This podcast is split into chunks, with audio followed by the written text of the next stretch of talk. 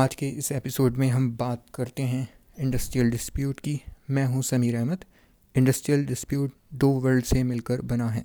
पहला इंडस्ट्रियल जो कि रिलेट करता है इंडस्ट्री के, और दूसरा डिस्प्यूट जो कि रिलेट करता है कॉन्फ्लिक्ट के। तो इसका कंप्लीट मतलब होता है कॉन्फ्लिक्ट जो कि इंडस्ट्री के अंदर होता है, और हम कॉन्फ्लिक्ट को डिफरेंस इन ओपिनियन भी बोलते हैं। इसे हम मतभेद कह सकते हैं सिंपल फॉर्म में। ये कॉन्फ्लिक्ट एम्प्लॉयर और एम्प्लॉय के बीच होते हैं, कभी कभी एम्प्लॉय और एम्प्लॉय के बीच भी होते हैं।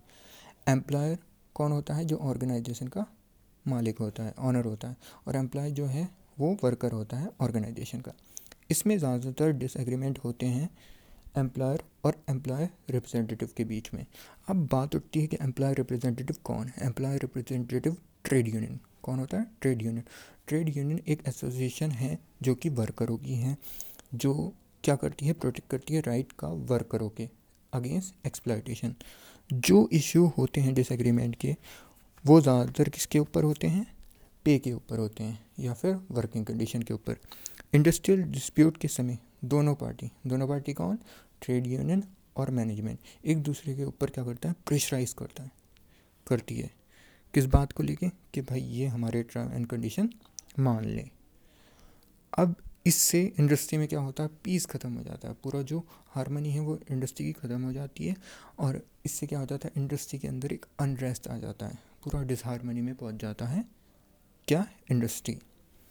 अब बात करते हैं इंडस्ट्रियल डिस्प्यूट के कॉज की। किसकी? कारण की। Number one, economic. सबसे पहला जो कॉज होता है वो इकोनॉमिक होता है। इकोनॉमिक जो है, वेज के रिलेटेड कोई प्रॉब्लम है तो वो हो गया इकोनॉमिक कॉज डिस्प्यूट का। दूसरा है नॉन इकोनॉमिक। नॉन इकोनॉमिक क्या होता है? जो पैसों के रिलेटेड नहीं होता। इसमें क्या आ जाएगा? इसमें आप जैसे किसी वर्कर का इलाज नहीं हो पा रहा टाइम पे, और जबकि इलाज की फैसिलिटी मिलती है वर्करों को, तो वो नहीं हो पाया, तो इसमें भी डिस्प्यूट हो सकता है। अब हम बात करते हैं एम्प्लॉय कैसे प्रेशराइज़ करता है, वर्कर कैसे प्रेशराइज़ करता है किसको? एम्प्लॉयर के ऊपर। उनका तरीका होता है स्ट्राइक।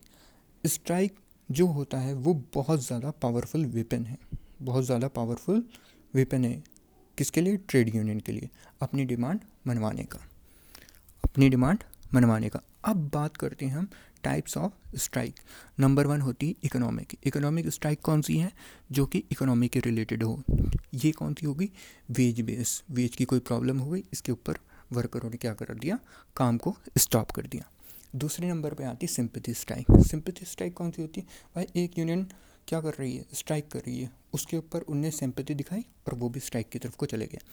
तीसरी स्ट्राइक होती है जनरल स्ट्राइक। जनरल स्ट्राइक कौन सी होती है? जो जनरल प्रोटेस्ट की तरह होती है। इसमें बहुत सारी यूनियंस आ जाती हैं, वो हर किसी के हित में काम करती हैं। चौथी स्ट्राइक होती है sit down strike. Sit down कौन सी होती है?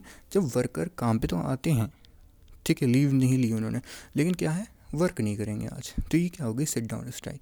फिर उसके बाद पाँचवीं आ जाती है स्लो डाउन स्ट्राइक। क्या है कि वर्कर काम पे भी आ रहे हैं, लेकिन क्या कर रहे हैं? काम को बड़े धीमे धीमे कर रहे हैं।